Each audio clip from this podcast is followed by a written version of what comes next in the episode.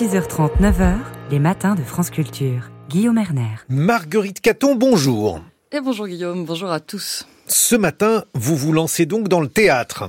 Disons que j'essaye d'imaginer la conversation qui a dû avoir lieu avant le remaniement entre Emmanuel Macron ou bien Alexis Collère et Didier Migaud, le patron de la haute autorité pour la transparence de la vie publique. Bonjour Monsieur le Président, cinq nouveaux ministres, je note. Rachida Dati, Monsieur le Président, mais elle est mise en examen pour corruption passive, trafic d'influence passif et recel d'abus de pouvoir. Ah bon, compris, bien sûr. Au revoir, Monsieur le Président. Comment l'autorité indépendante chargée de promouvoir la probité et l'exemplarité des responsables publics exerce-t-elle sa mission? C'est ce que nous allons voir en compagnie d'Elsa Foucro. Bonjour. Bonjour. Vous êtes enseignante à Sciences Po Paris et formatrice spécialisée dans la transparence de la vie publique et la lutte contre la corruption. Alors quel rôle joue la haute autorité pour la transparence de la vie publique lors d'un changement de gouvernement? C'est vrai qu'à partir de depuis quelques années, on a maintenant une actualité euh, HATVP, enfin voilà pour reprendre le cycle de la de cette haute autorité, la HATVP, euh, à chaque remaniement, puisqu'elle va effectivement euh, euh, faire euh, quelques petits contrôles à la demande du président de la République. Alors elle n'a que 48 heures pour pour le faire et en fait elle va du coup donner à la demande du président de la République les éléments qu'elle peut qu'elle a à sa disposition. Donc voilà, y a-t-il des conflits d'intérêts majeurs, voilà, des éléments d'ordre de situation fiscale euh, euh, de un casier judiciaire, ce, ce type d'informations.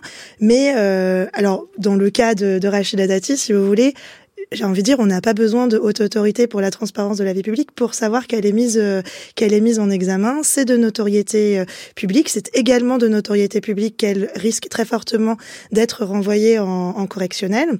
Simplement, justement, ce, le cas de Rachida Dati vient vraiment illustrer le rôle de la HATVP ce qu'on peut en attendre et ce qui va en fait relever de la responsabilité euh, politique. Ce qu'on peut en attendre, c'est vraiment un encadrement de la partie conflit d'intérêts, donc on va dire la prévention de la corruption, l'aspect déontologie, l'aspect euh, euh, contrôle aussi du, de, des, des, patrimoines, donc c'est-à-dire vérifier qu'il n'y a pas eu d'enrichissement indu visible, on va dire, hein, euh, sans enquête. Euh, il y a une enquête, hein, bien sûr, mais sans sans euh, phénomène forcément d'opacité ou de très sophistiqué de, de, visant à cacher une situation. Donc la haute autorité, elle va faire, euh, elle va faire tout ça. Simplement, la haute autorité ne se substitue pas au pouvoir politique, qui reste quand même responsable dans le cas d'Emmanuel Macron et de Gabriel Attal, de nommer en toute connaissance de cause, et ça c'est vraiment un changement de doctrine, quelque chose qui quand même interpelle, qui a créé quand même une sorte de sidération dans les milieux anticorruption, de nommer Rachida Dati, sachant qu'elle est mise, euh, qu'elle est mise, euh, qu'elle est mise en examen. Faut. Donc on comprend que la haute autorité pour la transparence de la vie publique ne se substitue pas au pouvoir politique, ne se substitue pas non plus au parquet, qu'elle est avant dans la prévention, sur les nominations comme aussi euh, sur la, reconversion dans le privé des, des anciens ministres.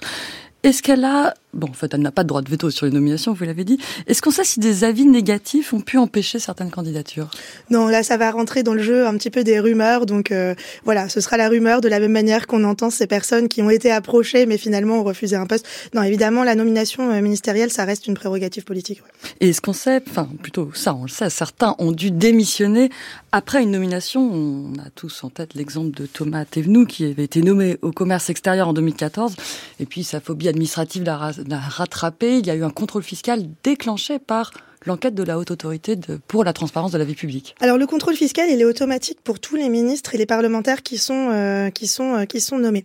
Euh, finalement, ce qui s'était passé avec Thomas Thévenoud, c'est quelque chose qui aujourd'hui ne pourrait plus trop se passer et qui va plutôt, enfin, qui avait vraiment altéré la confiance hein, des citoyens dans le sens où on avait un ministre, il n'était pas en règle avec euh, comment dire sa situation fiscale, mais c'était quelque chose qui aurait pu être su si justement on avait fait ce petit contrôle de situation, euh, voyez, 48 heures à l'avance. Mais il faut bien distinguer deux temporalités. C'est-à-dire qu'on peut faire un contrôle de situation. Donc en gros, est-ce qu'une personne, euh, voilà, euh, a un conflit, enfin une, un litige euh, déjà ouvert, connu avec le fisc? Est-ce qu'elle a un casier euh, judiciaire? Voilà, ça on peut le, le, le savoir à l'avance en 48 heures. En revanche, qu'on peut pas faire, c'est un contrôle fiscal complet en 48 heures. Donc là, il y a vraiment deux temporalités. Donc ces petits euh, échanges informels en amont de la de la nomination, effectivement, qui sont euh, nouveaux. Et puis ensuite, à partir de maintenant, on va avoir donc les ministres euh, ont deux mois pour remplir une déclaration d'intérêt. C'est long, deux mois. Hein. On pourrait vraiment discuter de raccourcir ce délai.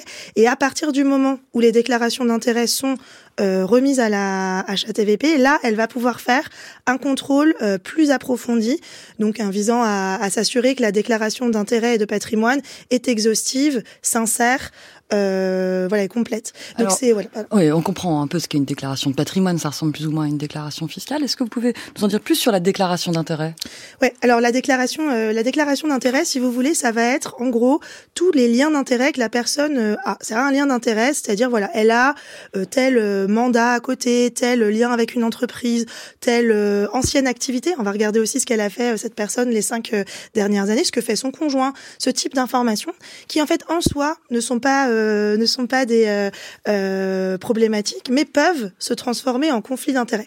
Un conflit d'intérêts, c'est quoi? C'est une situation où à un moment, votre mandat va entrer en, conflit avec un lien d'intérêt que vous que, que vous avez. Donc par exemple, votre conjoint travaille dans une entreprise. À un moment dans votre mandat, vous devez prendre une décision sur cette entreprise. Conflit d'intérêt. Là, on gère ce conflit d'intérêt pour, donc par un déport, on transfère le dossier à, quelqu'un d'autre.